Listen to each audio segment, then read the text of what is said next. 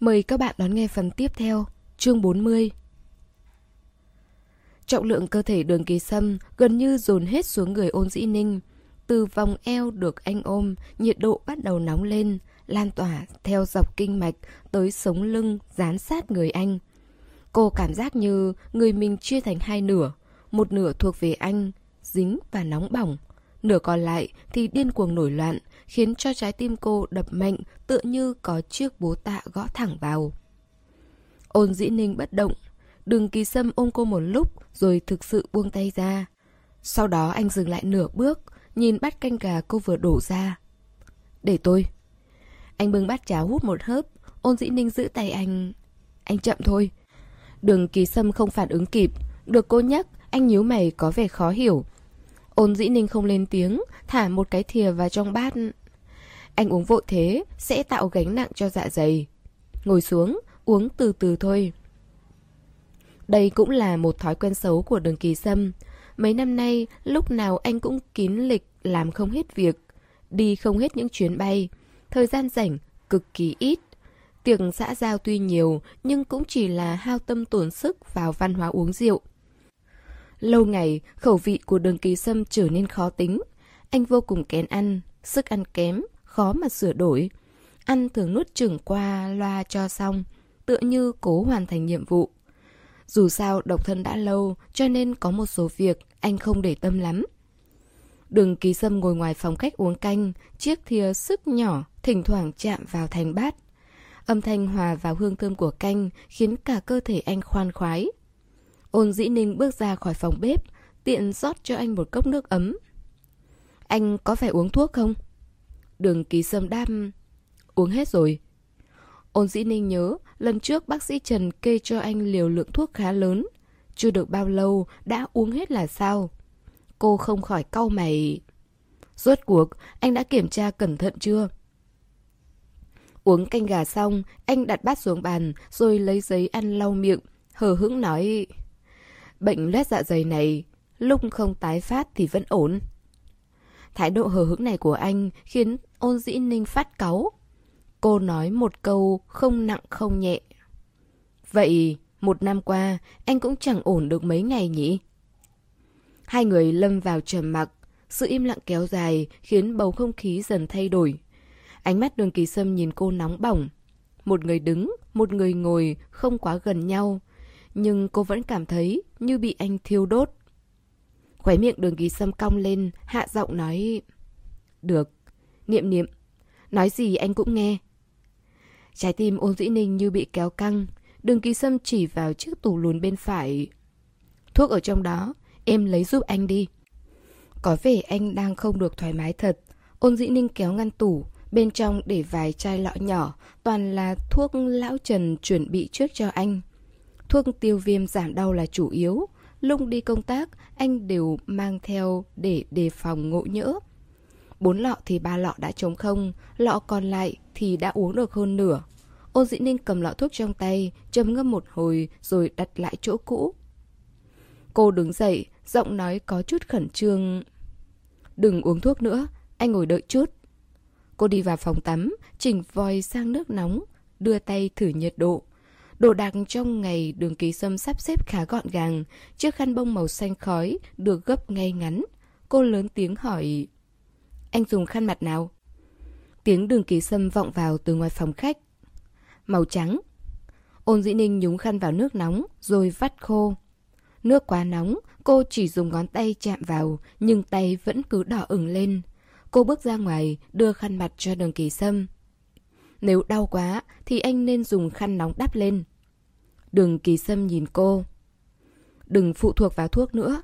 Cách này tôi thấy mẹ hay dùng. Ôn dĩ ninh ôm lấy khăn mặt, sợ tản nhiệt. Dạ dày mẹ tôi cũng không tốt, nhưng không nghiêm trọng như anh. Chỉ hay nôn mửa. Bà không uống thuốc, mỗi lần đau chỉ dùng khăn bông đắp bụng, có tác dụng rất nhanh. Không biết với anh có tác dụng không, anh thử xem. Đường kỳ sâm cau mày, nhìn đầu ngón tay hồng như củ cà rốt của cô. Anh đón lấy khăn mặt, rồi vén áo, trùm lên dạ dày, vòng eo anh dài, gầy và mạnh mẽ. Anh cũng thuộc loại người ăn sung mặc sướng từ nhỏ, nên coi như giữ gìn khá tốt. Làn da lộ ra ngoài, không khác gì sứ trắng. Vùng bụng không có lấy một chút thịt thừa, đường nhân ngư dập xuống, bị thắt lưng che kín. Ôn dĩ ninh xấu hổ quay mặt đi, sau đó chọn vị trí cách xa anh rồi ngồi xuống. Đường kỳ sâm thoáng liếc cô, không nói gì, anh ngẩng đầu nhắm mắt lại, cảm nhận hơi nóng từ bụng. Ôn dĩ ninh chăm chú, theo dõi biểu cảm trên gương mặt anh, nhưng không nhận ra được liệu anh có khá hơn chút nào không. Cuối cùng cô vẫn không yên tâm. Thôi quên đi, anh vẫn nên uống thuốc thì hơn, phải dùng mấy viên. Cô lấy thuốc từ ngăn kéo tủ lùn ra, đường kỳ sâm cũng mặc kệ cô. Chiếc khăn nóng này quả thật không giải quyết được vấn đề gì. Cơn đau dạ dày đúng ra rất khó chịu. Trong lúc cô lấy thuốc, đường kỳ sâm lấy khăn mặt trả lại phòng tắm. Lúc anh bước ra, ôn dĩ ninh đang ngồi xổm đọc hướng dẫn. Màu đỏ 3 viên, viên tròn màu trắng 2 viên, còn một gói viên nang thì uống theo trọng lượng. Đường kỳ sâm quen thuộc nói. Anh nặng bao cân? Đường kỳ sâm báo ra một con số. Ôn dĩ ninh tính toán rồi chia thuốc đưa qua cho anh. Đường ký sâm nuốt vào, uống nước ấm, sau đó chậm rãi tựa lưng vào ghế sofa. Ôn dĩ ninh cố gắng nói nhỏ. Người nhà anh mặc kệ à? Hả? Cơ thể anh thế này, bọn họ không ý kiến gì sao? Cũng không tới chăm sóc anh hả? Còn Kha Lễ, anh ấy... Thôi bỏ đi. Ôn Dĩ Ninh từng thấy Kha Lễ tại các buổi tiệc xã giao, anh ấy cũng thuộc loại nhân vật lợi hại. Trông thì có vẻ vẻ vang đấy, nhưng mỗi lần cụng ly dưới ánh đèn chắc cũng chẳng mấy dễ chịu. Nhất là lúc tiếp quan chức chính phủ, gần như chỉ uống là chính. Đúng là không dễ dàng gì. Ôn dĩ ninh nhìn mấy lọ thuốc, nghiêm túc nói với anh. Mỗi lần 9 viên, một ngày 3 lần, tổng 27 viên. Vậy một năm anh phải uống... Cô ngắc ngứ, phản ứng chậm chạp, không tính được chính xác con số. Đường kỳ sâm thản nhiên đáp. 810 Anh nhìn cô, cười như không cười Rồi nghiêng đầu, lười biếng xen lẫn đắc ý. Ôn dị ninh bực mình, nhạt nhẽo đáp. Anh lợi hại quá nhỉ? Tốt nghiệp Thanh Hoa có khác. Đương nhiên, tôi tốt nghiệp Thanh Hoa mà. Hai người đồng thanh, nói gần như y hệt nhau. Ôn dĩ ninh và đường kỳ sâm ăn ý nhìn nhau. Một sững sờ, một thâm trầm đó là ký ức của nhiều năm về trước, cô gái mang theo mùi hương hoa cỏ, quấn quýt lấy anh, giống một con mèo nhỏ được thuần hóa, trẻ trung và dạng dỡ. Tuy lúc ấy không hiểu chuyện, lại hiếu thắng, nhưng lại rất để tâm đến anh. Có một lần đường kỳ sâm lên cơn đau dạ dày, ôn dĩ ninh chiến tranh lạnh vài ngày. Rốt cục không nhịn được, chạy tới nhà thăm anh. Khi ấy, cô đang loay hoay kiếm tiền sinh hoạt, làm đủ loại công việc bán thời gian, còn theo trào lưu bán hàng trên WeChat. Sau đó, đường ký sâm nhờ cô em họ của mình giả vờ mua cho cô mười mấy món. Ôn dĩ ninh không hay biết gì. Lúc đó cô đang ở trong bếp nấu cơm cho anh, hưng phấn chạy ra khoe khoang. Nụ cười của cô rất đẹp, cả người dạng dỡ tỏa sáng. Đường kỳ sâm không nỡ rời mắt, phối hợp hỏi Vậy em có thể kiếm được bao nhiêu? Một hộp được 45 tệ, 15 hộp là... Anh đam 675. Tiểu dĩ ninh hớn hở. Anh lợi hại quá nhỉ? Đường kỳ sâm nằm trên ghế sofa, bụng đắp một tấm chăn lông cừu, mệt mỏi, bay đi một nửa. Anh nhướng mày, thấp giọng đam. Đương nhiên, dù sao anh cũng tốt nghiệp Thanh Hoa mà. Đường Kỳ Sâm học khoa chính quy Đại học Thanh Hoa. Năm 4 đại học, anh đi du học chuyên ngành tài chính ở Anh Quốc. Chuyên môn của anh được tích lũy từ các trường đại học danh tiếng đỉnh cao cả trong và ngoài nước. Lúc ấy ôn dị ninh cảm thấy sự kiêu ngạo lạnh lùng của anh là chuyện hợp tình hợp lý, là đạo nghĩa không thể dịch chuyển. Tuổi trẻ nên có thể dễ dàng tìm thấy niềm tin trong cuộc sống dù có khổ sở nhưng vẫn cứ lạc quan, không quan tâm tới những mặt tối trong bản chất con người. Sự say đắm của cô với anh chỉ thuần túy là sự nhiệt tình, là cố chấp quên mình. Bây giờ ngoảnh mặt lại, ôn dị ninh mới thấy những điều đáng quý như vậy dường như đã cách cả một đời. Ký ức cứ đan xen vào nhau một cách kỳ diệu, chỉ cần một câu nói quen thuộc cũng đủ để kích hoạt công tắc Âm thanh kẽo kẹt của bánh xe số phận vang lên, xoay vần từ quá khứ tới hiện tại. khiến cho ta có thể nghe rõ tiếng máu thịt xương cốt sôi trào, sinh sôi nảy nở từ tận sâu trong tâm hồn đã mục nát.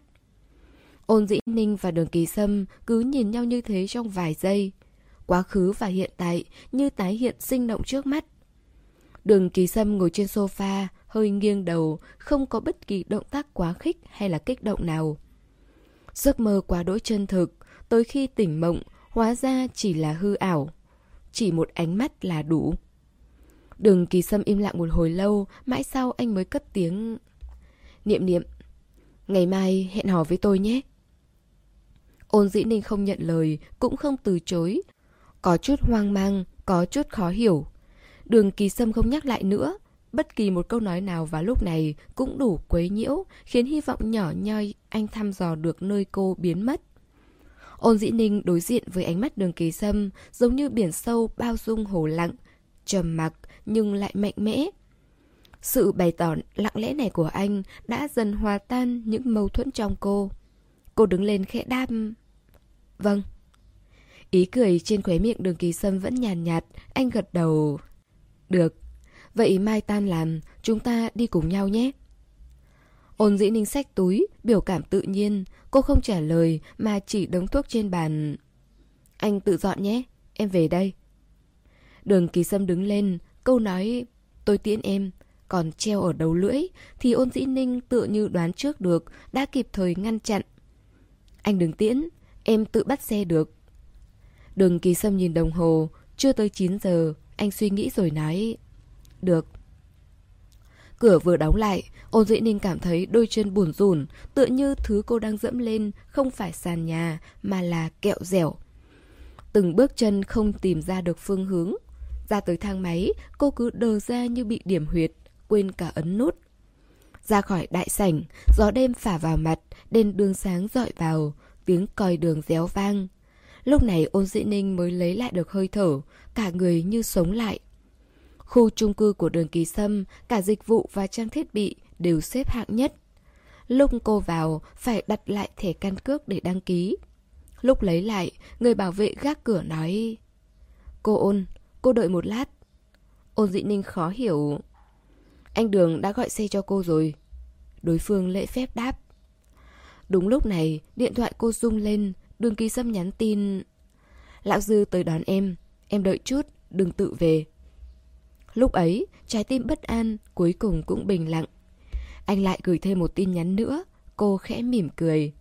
Anh nói, rốt cục cũng thêm WeChat được rồi, em chấp nhận đi. Thêm WeChat xong, cũng không tiếp tục nhắn tin thêm. Đường Kỳ Sâm không có thời gian online cả ngày, anh muốn nói gì đều trực tiếp biểu đạt, quang minh chính đại nói trước mặt. Trên WeChat thì chỉ đơn giản bởi người khác đều nằm trong danh sách bạn bè của cô. Trước đây không tính, danh bất chính, ngôn bất thuận. Nói quá lên thì anh chính là người cô hận thấu xương.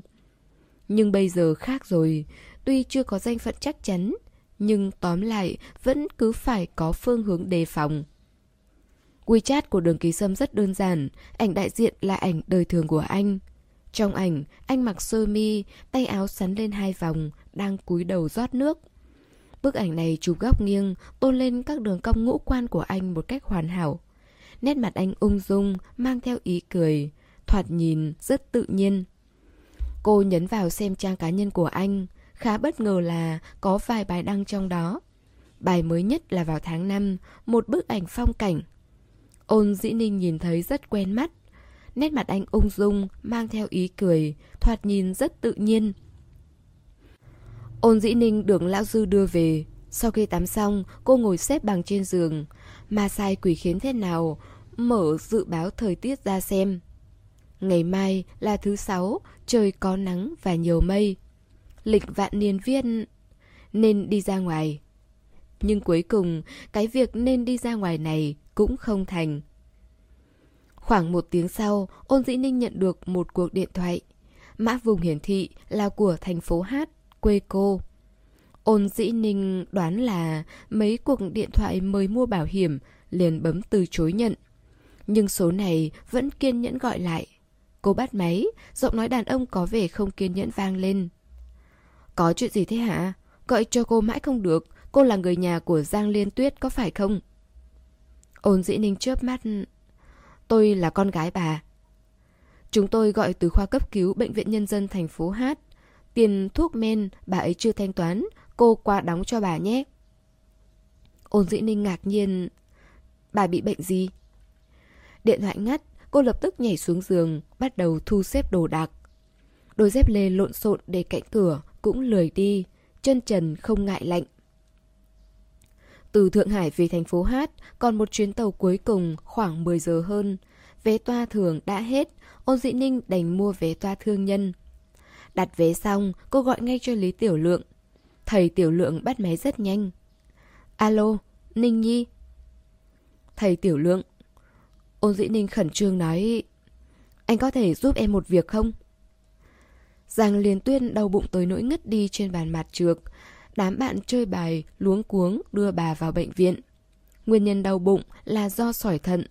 Các bác sĩ khoa cấp cứu đã làm vật lý trị liệu sỏi thận cho bà, khoảng 1.000 tệ. Nhưng như thế vẫn chưa thể trị tận gốc, chỉ có thể giảm nhanh cơn đau. Giang Liên Tuyên tỏ ra như không có chuyện gì, bác sĩ bảo bà đi nộp viện phí, thì vị đại tỷ này đã chạy mất dép từ bao giờ. Đăng ký vào viện bằng số điện thoại của ôn dĩ ninh, đó là lý do bác sĩ gọi vừa nãy. Đương nhiên, đây là chuyện sau này cô mới biết. Cô nhanh chóng bắt xe tới ga tàu cao tốc. Vất vả, đến được thành phố Hát thì đã là không giờ. Thầy Tiểu Lượng lái xe tới ga đón cô. Buổi tối, để mình cô tự đi, anh không yên tâm. Có thể ôn dĩ ninh mới biết đầu đuôi câu chuyện. Thấy cô tức giận, thầy Tiểu Lượng vội nói Đừng trách dì Giang, dì ấy không quỵt tiền. Sau đó, dì ấy có tự mình cầm tiền tới trả. Dì ấy bảo là phải về nhà lấy tiền. Nhưng 15 phút trước khi em xuống tàu, anh mới tìm thấy dì ấy.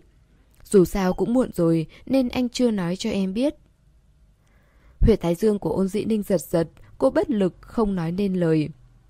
Lý Tiểu Lượng đón lấy chiếc túi trong tay cô, an ủi. Dì không sao là tốt rồi, Náo loạn một hồi, chuyến này em về coi như mua sự an tâm đi. Ôn dĩ ninh hỏi, bà ấy đâu? Đang chuyển nước để tiêu viêm, để anh đưa em đi. Nụ cười ấm áp của thầy Tiểu Lượng mang lại sự tín nhiệm cho người đối diện. Ôn dĩ ninh gọi anh lại. Tiểu Lượng. Hả? Sao thế? Cô ấy nấy nói... Làm phiền anh quá. Lý Tiểu Lượng vươn tay, búng lên chán cô, không nặng không nhẹ, chỉ mang theo tính chất cảnh cáo. Khách sáo cái gì? Anh Tiểu Lượng không thích nghe câu này đâu. Lên xe đi, anh mua cho em một suất canh bánh bao, em ăn lót dạ đi. Từ ga tàu tới bệnh viện nhân dân khá gần, chỉ 20 phút là tới.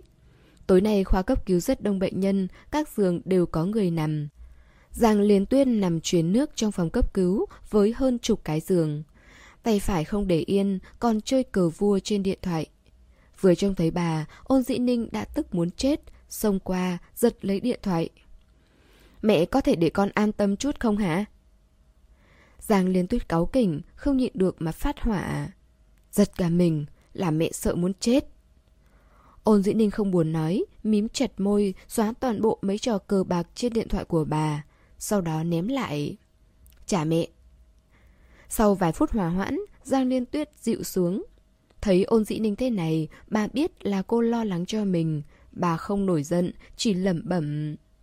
Về mẹ tải lại là được. Ôn dĩ ninh nở nụ cười, khoanh tay trước ngực tính toán, rồi xoay người nói với Lý Tiểu Lượng. Anh về trước đi, trễ quá rồi.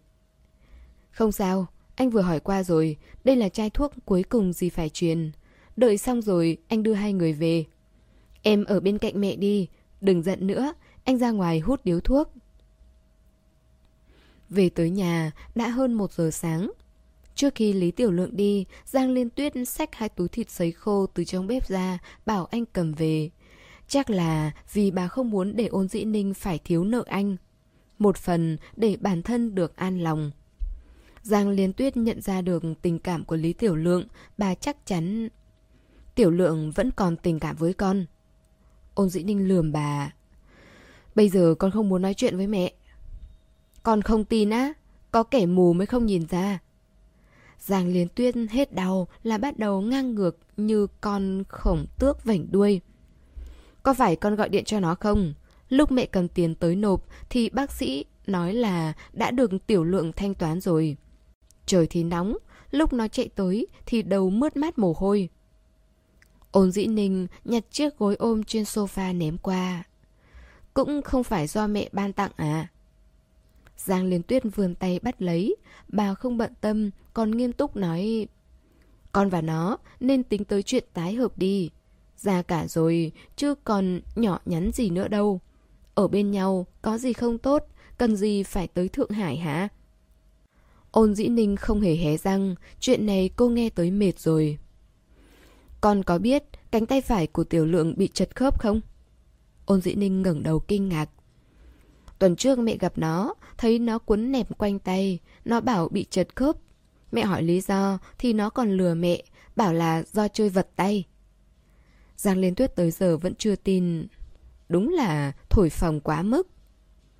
Ôn dĩ ninh nhớ tới lần Lý Tiểu Lượng chơi vật tay với đường kỳ sâm. Không đúng, lúc đó trông Lý Tiểu Lượng bình thường lắm mà. Ôn dĩ ninh lấy điện thoại ra, nhắn tin WeChat cho Lý Tiểu Lượng hỏi tại sao bị thương ở tay mà không nói. Lý Tiểu Lượng đang lái xe, lúc nhắn lại thì đã là nửa tiếng sau. Anh nhắn một cái mật cười rồi nói Không thể mất mặt trước sếp của em được. Ôn dĩ ninh giờ khóc giờ cười, không biết nên nói gì. Đánh hai câu trêu chọc, nhưng ngón tay cứ càng lúc càng chậm. Cô nhớ tới mấy lời lộn xộn ban nãy của Giang Liên Tuyết. Thế là cô bôi đen, rồi xóa hết. Chỉ nhắn lại một biểu cảm gõ đầu. Trò hề tối nay hóa ra lại là một chuyện ngoài ý muốn. Muốn về cũng phải đợi tới mai. Sáng sớm, Ô Dĩ Ninh nhắn tin cho Trần Táp xin nghỉ phép. Nghe cô nói mẹ bị bệnh, Trần Táp hào phóng cho cô nghỉ luôn hai ngày. Hôm nay Giang Liên Tuyết vẫn phải đi truyền nước. Ôn Dĩ Ninh thấy sắc mặt bà không tốt, không yên tâm được, cho nên cô quyết định nghỉ hai ngày. Thật ra ôn dĩ ninh do dự rất lâu, không biết có nên gọi điện cho đường kỳ sâm hay không. Ngộ nhỡ, tối qua chỉ là anh tùy tiện nói ra. Ngộ nhỡ, anh đã quên mất câu nói, cùng nhau tan làm kia thì sao? Đúng lúc này, có điện thoại gọi tới. Điện thoại vừa rung khiến ôn dĩ ninh suýt nữa làm rớt. Cô cúi đầu nhìn là đường kỳ sâm. Sau khi bắt máy, đường kỳ sâm nói thẳng Chuyện ở nhà, cô cần anh giúp một tay không? Giọng anh rất trầm. Trần Táp nói em xin nghỉ. Xin lỗi em, anh vừa mới biết được. Ôn dĩ ninh im lặng, khóe môi khẽ cong. Anh xin lỗi cái quái gì thế? Đầu bên kia im lặng, có lẽ bị chặn họng. Ôn dĩ ninh cười càng tươi, cô không làm khó anh nữa. Cô cầm điện thoại bước tới cạnh cửa sổ. Là em ngại, trong nhà em có việc cấp Thật ra, cô muốn nói hết ra, nhưng hai từ hẹn hò này cô không tài nào thốt ra khỏi miệng được. Đường kỳ sâm dường như hiểu được, học theo giọng điệu của cô, ném ngược vấn đề lại. Vì sao em lại ngại với anh? Em ngại cái quái gì thế hả? Gương mặt ôn dĩ ninh hơi nóng, cô mím môi, lòng bàn tay dường như toát cả mồ hôi. Đường kỳ sâm cũng cười, thanh âm nhỏ, nhưng cô có thể cảm giác được hơi thở anh khẽ rung lên qua điện thoại. Mãi lâu sau, anh mới nói tiếp... Anh chưa quên. Ôn dĩ ninh siết chặt điện thoại. Giọng anh thấp hơn... Lúc nào em về Thượng Hải, anh tới đón em. Ngừng giây lát, rồi anh nói... Lần trước hoa anh tặng, em có thích không? Anh lại mang một bó nữa tới được không? Ôn dĩ ninh cúi đầu, điện thoại dán sát mặt. Ánh nắng giữa hè, vừa dữ dội vừa gay gắt. Những tia nắng theo cửa sổ len vào trong phòng, dốc sức thể hiện ra sự tráng lệ và ôn hòa của mình. Ôn dĩ ninh đứng trong ánh nắng, toàn thân trở nên ấm áp hơn. Khóe miệng cô khẽ cong lên, gương mặt không thể giấu nổi nét dịu dàng lan tỏa. Cô không trả lời câu hỏi của anh, chỉ hỏi lại... Anh mang theo hoa, vậy em phải mang gì? Lúc đó, đường kỳ sâm đang đứng trong phòng làm việc cao cấp của tập đoàn Á Hối, rộng trăm mét vuông. Anh nhìn ra ngoài cửa sổ, toàn là những tòa cao ốc cao chót vót. Cách đó là tháp truyền hình Minh Châu Phương Đông, tráng lệ và sáng rực. Trong lòng anh cảm thấy bình yên tới lạ. Chuyện cũ năm xưa, dịu dàng tan vỡ, tiếc nuối và mất mát đều biến thành một chuỗi chân châu trong vắt. Từ ấy, chiếu sáng chân tình, mang tới ấm áp, thổi tan tháng năm lạnh lẽo. Anh mỉm cười, thấp giọng đam. Mang chính em về gặp ông chủ. Điện thoại bên này vẫn chưa cúp. Người nhà Giang Liên Tuyết. Y tá đứng ngoài hành lang gọi lớn. Ôn dĩ ninh ngoảnh đầu lên tiếng Có. Đừng ký sâm nghe thấy bèn nói Vậy em đi đi, có gì gọi cho anh. Chỉ một câu đơn giản mộc mạc, tính cách anh chính là như vậy, không an ủi dư thừa điểm suyết, đã hứa là làm.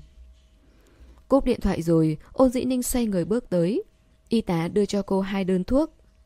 Cô đi đóng tiền rồi lấy thêm thuốc nhé.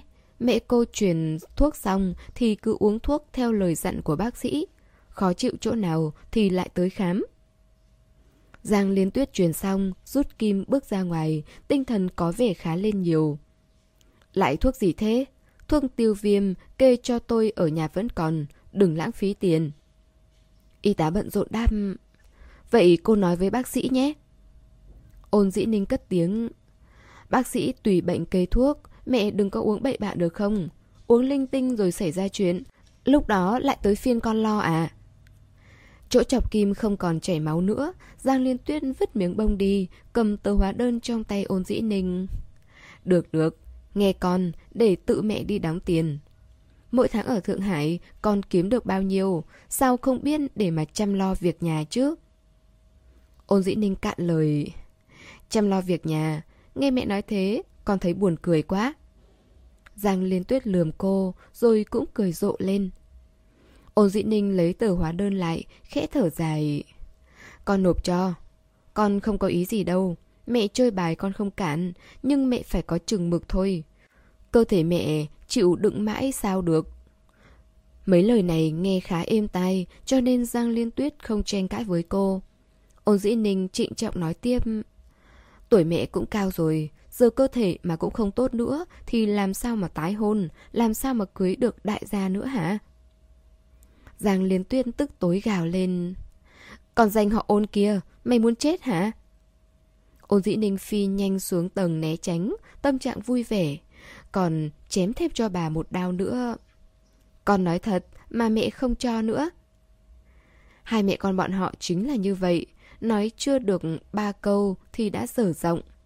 Ngần ấy năm ghét bỏ dằn vặt nhau cũng chẳng phải mới ngày một ngày hai. Giang Liên Tuyên từng này tuổi rồi, cái gì cũng bình thường, chỉ có gương mặt quyến rũ này là còn nổi bật được giữa đám đông. Bà nghẹn nín, đứng trước hành lang gào lên. Được lắm, con nhóc chết tiệt, mày đúng là không phải con ruột mẹ mà. Hai người ồn ào từ bệnh viện cho tới tận nhà. Trên xe taxi vẫn còn tranh cãi. Giang Liên Tuyết mắng người có bài có bản, ông tài xế nghe mà cũng phải bật cười. Lung xuống xe, ông ta còn cả gan xin WeChat. Giang liên tuyết liếc ông ta. Bao nhiêu tuổi rồi mà còn định cua con gái tôi hả? Ông tài xế, mặt đỏ bừng, có lấy 120% dũng khí nói Không phải con gái cô, mà là thêm cô cơ. Giang liên tuyết tức anh ách, nổi giận đạp vào cửa xe. Vào nhà rồi mà ôn dĩ ninh vẫn còn cười. Giang liên tuyết véo mạnh lên cánh tay cô, Cười đủ chưa? Đúng là độc ác. Ôn dĩ ninh đau tới chảy nước mắt. Nhìn nét mặt tái mét của Giang Liên Tuyết, có lẽ bà đã thực sự nổi giận. Cô bèn xoa tay, suýt ra rồi nói chuyện thẳng thắn. Mẹ cũng đừng kén chọn nữa, tìm một người thích hợp rồi bầu bạn qua ngày đi. Con không phản đối đâu. Tôi mà muốn tìm thì cần cô đồng ý chắc. Giang Liên Tuyết hậm hực. Ngữ điệu này quả thực phù hợp với tính cách của bà. Cô vẫn nên tự lo cho bản thân đi. Gái già còn trinh ạ. Có khi phải đưa cô vào chùa làm ni cô mất. Nhìn mẹ làm gì? Mẹ nói sai rồi hả? Con gái còn trinh. Đừng có mà nói, hồi con với Lý Tiểu Lượng còn yêu nhau, đã từng qua đêm ở bên ngoài nhé. Ôn dĩ ninh cạn lời. Cần gì phải ngủ qua đêm, ban ngày thuê phòng không được à? Giang liên tuyết khịt mũi. Thuê cái đầu con, Lượng lượng đúng là có mắt như mù mới che chở một con nhãi chết bầm như con. Lúc hai đứa yêu nhau mẹ đã nhận ra rồi, nó không phải đang chăm bạn gái mà là đang nuôi con gái. thuê phòng ban ngày ban mặt với con ấy hả? Loạn luân chắc. Nói trắng ra là hai người không thể đi tới bước kia được. Khi bọn họ yêu nhau, những chuyện yêu đương cơ bản cần làm thì đã đều làm cả. Thầy Tiểu Lượng đúng là một tri kỷ dịu dàng. Rảnh là đưa cô đi xem phim, đi dạo phố. Tiền lương thầy giáo không cao, nhưng điều kiện gia đình Tiểu Lượng cũng khá, lại là con trai độc nhất, cho nên kinh tế cũng dư giả. Mỗi lần đưa học trò đi thi đấu ở tỉnh khác, anh đều mua cho cô những món quà đắt tiền. Có lần còn định mua cho cô một món đồ hiệu LV. Cô đứng giữa trung tâm thương mại, sống chết ngăn cản. Ai không biết, còn tưởng có một vụ bạo hành gia đình công khai nữa chứ. Mối tình giữa hai người bình lặng như nước nhưng cũng đủ ấm áp. Bởi vì thầy Tiểu Lượng là người tốt, ai ở cạnh anh đều sẽ cảm thấy ấm áp. Chia tay nhau rồi, ôn dĩ ninh vẫn không quen nghe người khác nói xấu Lý Tiểu Lượng. Ngay cả mấy chuyện lung tung mà Giang Liên Tuyết nói, cô cũng thấy không hài lòng. Mẹ đừng có nhắc tới chuyện Lý Tiểu Lượng nữa. Ôn dĩ ninh nhắc nhở. Mẹ không thấy xấu hổ sao? Giang Liên Tuyên không để bụng, ngoặt lại chủ đề chính. Mẹ có gì mà phải xấu hổ? Mẹ nói không đúng à? Sự thật mất lòng, con hiểu chưa? Mẹ cảnh tỉnh cho con. Tìm đàn ông thì phải tìm một người thích hợp. Con có hiểu lời mẹ không? Không chỉ là thích hợp, mà các khía cạnh khác đều phải phù hợp. Nghèo quá thì khổ, mà giàu quá thì cũng đừng chiều cao. Gia đình của bọn họ suốt ngày uy hiếp đe dọa, nội nhìn sắc mặt bọn họ để sống thì con cũng lãnh đủ rồi. Lời nói đến bên môi, không biết thế nào rồi lại bị cô nuốt xuống. Cô trầm mặc, cụp mắt cúi đầu, tựa như mất hồn. Giang Liên Tuyết bực bội không có chỗ xả, bà dùng ngón trỏ chọc vào gáy cô. Não bị nhúng nước nên ngáo rồi hả? Ôn dĩ nên không tránh, đau cũng không kêu, cô đột nhiên hỏi. Nếu con tìm được rồi thì sao? Giang Liên Tuyết khoanh tay trước ngực, uể oải nheo mắt. Vậy thì cứ bắt nó xì tiền ra đã. Chơi xong rồi giải tán, lấy tiền này đi kiếm trai bao. Được rồi, coi như uổng phí lời bọc bạch vừa rồi của cô. Ôn Dĩ Ninh mua vé tàu vào chiều hôm sau. Trước lúc đi, cô để lại cho Giang Liên Tuyết 2.000 tệ. Sáng sớm, cô đã đi chợ mua mấy cân thịt và sườn bỏ vào trong tủ lạnh cho mẹ. Khi cô xuống tầng, chiếc xe Volkswagen màu đen của Lý Tiểu Lượng vừa tới. Anh thò đầu ra. Đang định gọi điện cho em này. Lý Tiểu Lượng nhất quyết muốn đưa cô tới ga tàu. Đôi khi anh cũng tỏ ra rất cứng đầu. Ôn dĩ ninh quan sát anh mấy lần. Này, hôm nay anh... Lý Tiểu Lượng bối rối kéo quần áo. Không đẹp hả? Anh mặc một chiếc áo polo công sở, có logo nhãn hiệu trước ngực. Đó là một thương hiệu khá cao cấp, giá một cái áo chừng một ngàn tệ. Phong cách này hoàn toàn khác với uh, kiểu thể thao thường ngày của anh. Không phải là không đẹp, chỉ là hơi lạ lùng. Ôn dĩ ninh cười.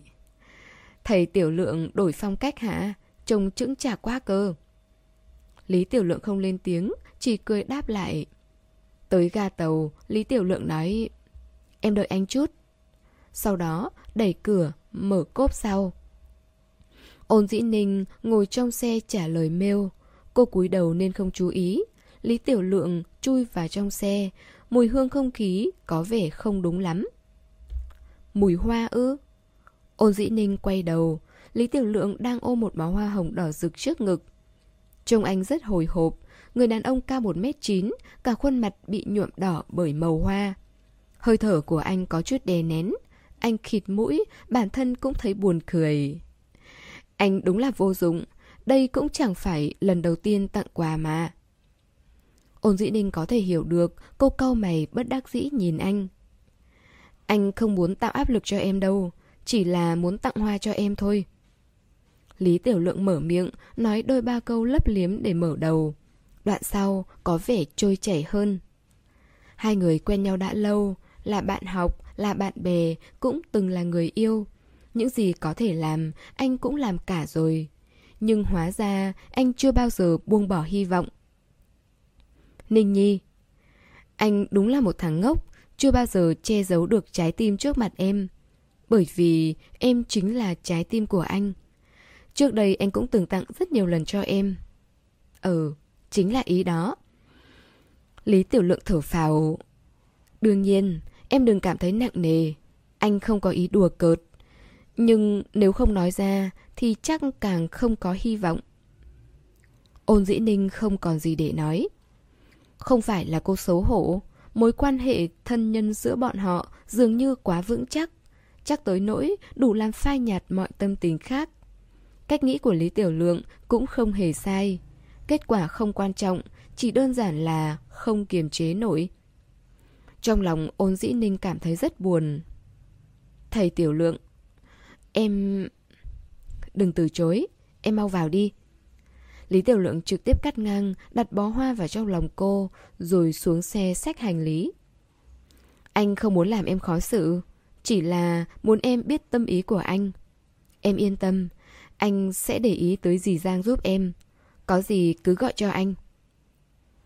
Lý Tiểu Lượng đưa cô tới quầy soát vé rồi vội vã rời đi. Ôn dĩ ninh ôm bó hoa vẫn còn cảm thấy mông lung. Những người xung quanh nhìn cô, vây lấy cô bằng nụ cười thân thiện và ánh mắt thăm dò. Ôn dĩ ninh đành ôm hoa đứng lại. Tìm một chỗ, ngồi xuống. Lúc này cô mới thấy có vài tin nhắn WeChat gửi tới. Một là của Lý Tiểu Lượng. Ninh Nhi, tới nơi bình an thì báo cho anh biết nhé. Một là của Đường Kỳ Sâm. Em lên xe chưa? Hai người lần lượt nhắc tới, một trước một sau nằm trên màn hình thông báo của cô. Tâm trạng cô cực kỳ phức tạp. Chuyện xảy ra hai ngày nay khiến cô chững lại. Thậm chí đôi lúc cô còn tự hỏi liệu mình có nên suy nghĩ lại hay không. Rồi cô nhớ tới Lý Tiểu Lượng, thầy giáo này cũng khiến cho người ta phải lo âu ghê. Ôn dĩ ninh tắt điện thoại, không trả lời cả hai người. 5 phút sau, đường kỳ sâm gọi thẳng điện thoại qua. Tiếng chuông vang lên nhiều lần, ôn dĩ ninh mới bắt máy. Đè nén tâm tình, rồi mới cất tiếng. Đường tổng. Đầu bên kia, đường kỳ sâm vừa mới tan họp. Lúc gọi điện thoại, anh vẫn còn ngồi trong phòng họp chưa đi. Tiếng sưng hô này của cô khiến anh khẽ cau mày. Lên xe chưa? Ôn dĩ ninh lờ đãng đáp. Vâng. Đường kỳ sâm rất nhạy cảm, Trái tim anh thoáng căng thẳng. Anh có thể nhận ra sự do dự trong giọng nói của cô. Dường như câu nói tiếp theo của cô sẽ là từ chối. Theo bản năng, đường kỳ sâm không cho phép cô có cơ hội mở lời. Anh nói thẳng. Bốn rưỡi tàu tới ga. Ba rưỡi, anh đợi em ở cổng. Đã tới nước này, anh không thể để hai người xảy ra sơ suất gì nữa. Anh nhanh chóng cúp điện thoại, cầm chìa khóa xe, Khả lễ cúi đầu nhìn dữ liệu, ngẩng lên đã không thấy xếp đâu. Lúc ôn dĩ ninh tới, vừa liếc mắt đã có thể trông thấy đường kỳ sâm giữa biển người. Đường kỳ sâm là khách quen của sân bay và ga tàu, nhưng đây là lần đầu tiên anh tới đây chỉ để đợi một cô gái, chứ không phải vì công việc. Hai người đứng cách nhau một khoảng, ánh mắt chạm nhau, mỗi người đều có tâm sự riêng. Đường Kỳ Sâm không còn là vị đường tổng Tây Trang thường ngày nữa, ngay cả kiểu đầu anh cũng đã thay đổi. Anh mặc một chiếc áo phông một màu đơn giản, kiểu tóc khác hẳn, không còn vẻ tinh anh chỉnh tề, mà đã được để tự nhiên mềm mại hơn. Trông anh có vẻ thoải mái hẳn. Đường Kỳ Sâm thật sự trẻ trung và chói mắt. Trước khi tới, đường Kỳ Sâm đã về nhà tắm rửa thay quần áo, còn mua một bó hoa cho cô ở phố Đông. Trong tay anh là một bó hoa hồng trắng, còn trong tay cô là một bó hoa hồng đỏ, màu sắc tương phản rõ rệt. Dưới ánh mắt sâu thẳm của đường kỳ sâm, ôn dĩ ninh cảm thấy lúng túng. Cô vẫn chưa ném bó hoa này đi mà mang theo xuống xe. Đường kỳ sâm đứng tại chỗ đợi cô, một người đàn ông hơn 30 tuổi. Cảnh tượng này trông khá vui mắt. Đợi ôn dĩ ninh tới gần, anh thấp giọng bật cười. Đáng ra, anh nên tới thành phố hát đón em. Có thế mới không bị giành mất lợi thế tặng hoa trước. Ôn dĩ ninh bật cười. Đường kỳ sâm có thể đọc được từ ánh mắt của cô sự kìm nén không thoải mái. Anh nói, để anh cầm cho, nhiều người chú ý, có vẻ không ổn lắm. Dứt lời, anh đón lấy bó hoa của Lý Tiểu Lượng rồi đặt bó hoa anh mua vào trong tay ôn dĩ ninh. Rồi anh xoay người. Xe anh đỗ ở cổng. Hôm nay, đường kỳ sâm lái chiếc xe Cayenne màu trắng. Không có lý do nào khác, chỉ bởi anh cảm thấy chiếc xe này hợp với đồ mình mặc hôm nay. Sau khi lên xe, anh hỏi Có đói không? Đi ăn nhé. Ôn dĩ ninh nhìn đồng hồ đáp Còn sớm mà. Đường kỳ sâm gật đầu. Vậy chúng ta đi dạo, em muốn đi đâu? Cuối cùng, hai người quyết định tới phố đi bộ trên đường Nam Kinh. Đây là ý của ôn dĩ ninh. Thực ra cô cũng không muốn mua sắm gì. Khoảnh khắc trông thấy anh, cô chợt thấy hoảng loạn, xen lẫn khó xử.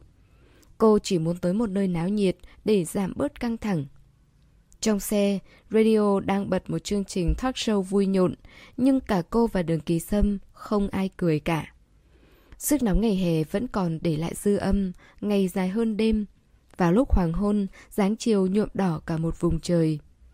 Ôn dĩ ninh hòa vào dòng người chậm rãi bước đi, lơ đãng nhìn các cửa hàng xung quanh. Đường kỳ sâm sóng vai đi bên cạnh, nhìn theo ánh mắt cô. Hễ cô dừng ở đâu lâu, anh liền hỏi Thích không? Ôn dĩ ninh lắc đầu Em chỉ xem thôi Đường kỳ sâm ậm ừ rồi không nói nữa đây là thời điểm quần áo mùa hè bán chạy nhất, biểu hiện giảm giá khắp nơi, người người tụ tập trong cửa hàng chọn lựa. Bỗng nhiên, ôn dĩ ninh nghĩ tới gì đó, cô hỏi đường ký sâm. Anh đã từng đi dạo ở đây chưa? Mấy năm nay thì không. Đường kỳ sâm thành thực trả lời. Anh không cần mua quần áo hả? Cô tìm chủ đề để nói, nếu cứ im lặng nữa thì quá nhạt nhẽo rồi. Đường kỳ sâm đáp... Hầu hết anh dành thời gian cho công việc. Âu phục toàn do Kha Lễ đặt. Mấy cửa hàng đó cứ định kỳ mang đồ tới. Đôi khi anh ra nước ngoài, nếu có thời gian thì sẽ tự mình đi chọn. Cẩn thận. Trên đường người qua người lại, tới lui náo nhiệt, bọn họ mải nói chuyện, không chú ý tới phía trước có người. Đường kỳ sâm giang tay, đặt lên bả vai ôn dĩ ninh, dùng sức kéo cô lại, bảo vệ cô khỏi bị đụng phải. Lưng cô dán sát vào lồng ngực anh, nhiệt độ cơ thể nóng bừng. Ngón tay để trên bả vai cô của đường kỳ sâm khẽ giật, tự như không có ý định bỏ xuống. Nơi lòng bàn tay tiếp xúc, nhiệt độ cứ dần tăng cao. Thiếu điều tạo thành một lỗ thủng ở đó. Gò má ôn dĩ ninh ửng hồng, quên cả dãy ra. Đường kỳ sâm mau chóng buông ra, nét mặt tỉnh táo, bình tĩnh. Bầu không khí giữa hai người trở nên dè dặt, Cả hai đều đồng quan điểm với nhau, cố gắng xua đi cảm giác bứt rứt. Ánh mắt liếc nhìn đối phương, mang theo sự bối rối. Ngay sau đó, cả hai đều ngầm ăn ý, nở nụ cười. Ôn dĩ ninh cúi đầu, khóe miệng thoáng cong lên. Chắc anh không có hứng thú với mấy thứ này. Đi thôi, em mời anh ăn. Cô chỉ vào một cửa hàng cách đó không xa. Bánh ngọt được không? Đường kỳ sâm đang suy nghĩ thì ôn dĩ ninh đã tự quyết định. Ăn nhé, món này cũng dễ tiêu lắm. Cô mua nửa cân bánh quế, đương nhiên đường ký sâm sẽ không để cho phụ nữ giả tiền. Anh rút một đồng tiền chẵn từ ví ra. Nửa cân, chưa tới 10 tệ. Có lẽ ông chủ không muốn thối lại nhiều tiền lẻ, nên híp mắt cười nói. Anh chàng đẹp trai, trả qua WeChat đi. Đường ký sâm đáp. Anh lấy tiền mặt đi. WeChat của tôi không đăng ký thanh toán online. Anh vừa nói xong, mấy học sinh xếp hàng phía sau cười trêu chọc. Anh trai ơi, lạc hậu quá. Có bạn trẻ còn to gan nói Chúng ta thêm WeChat đi, rồi em giúp anh trả tiền được không? Với ngoại hình xuất sắc của đường kỳ sâm, dù ở đâu thì vẫn cứ nổi bật. Trên người anh toát ra một cảm giác lạnh nhạt tự tin, Loại hào quang này vừa khiêm tốn lại vừa có khuynh hướng nghiêm túc, chững chạc. Sức quyến rũ của một người đàn ông chia ra thành nhiều loại. Loại kín đáo là có sức hấp dẫn nhất. Đường kỳ sâm cao 1m8, dù có mặc thế nào thì vẫn thu hút. Anh đã sớm lọt vào mắt xanh của mấy cô nữ sinh này rồi. Đường kỳ sâm không nói gì. Anh dùng sự lạnh lùng để từ chối. Ôn dĩ ninh vội lấy điện thoại ra, tay chân luống cuống, quét mã trả tiền. Rồi kéo anh đi. Cô lắc đầu lẩm bẩm. Thanh niên bây giờ to gan vậy sao? Ai cũng dám thêm WeChat. ngộ nhỡ là mấy ông chú biến thái thì sao? Đường kỳ sâm bật cười. Lúc này ôn dĩ ninh mới trượt nhận ra. Cô nhanh chóng xua tay. Ờ, ngại quá. Không phải em nói anh đâu. Đường kỳ sâm nhìn cô, khóe môi hơi cong lên. Ôn dĩ ninh nhìn anh... Tuy anh ít khi tự mua đồ, nhưng bây giờ hầu như đều thanh toán online. Anh mở một tài khoản đi, nhỡ đâu cần dùng tới. Đường kỳ sâm đưa điện thoại cho cô. Em tạo cho anh.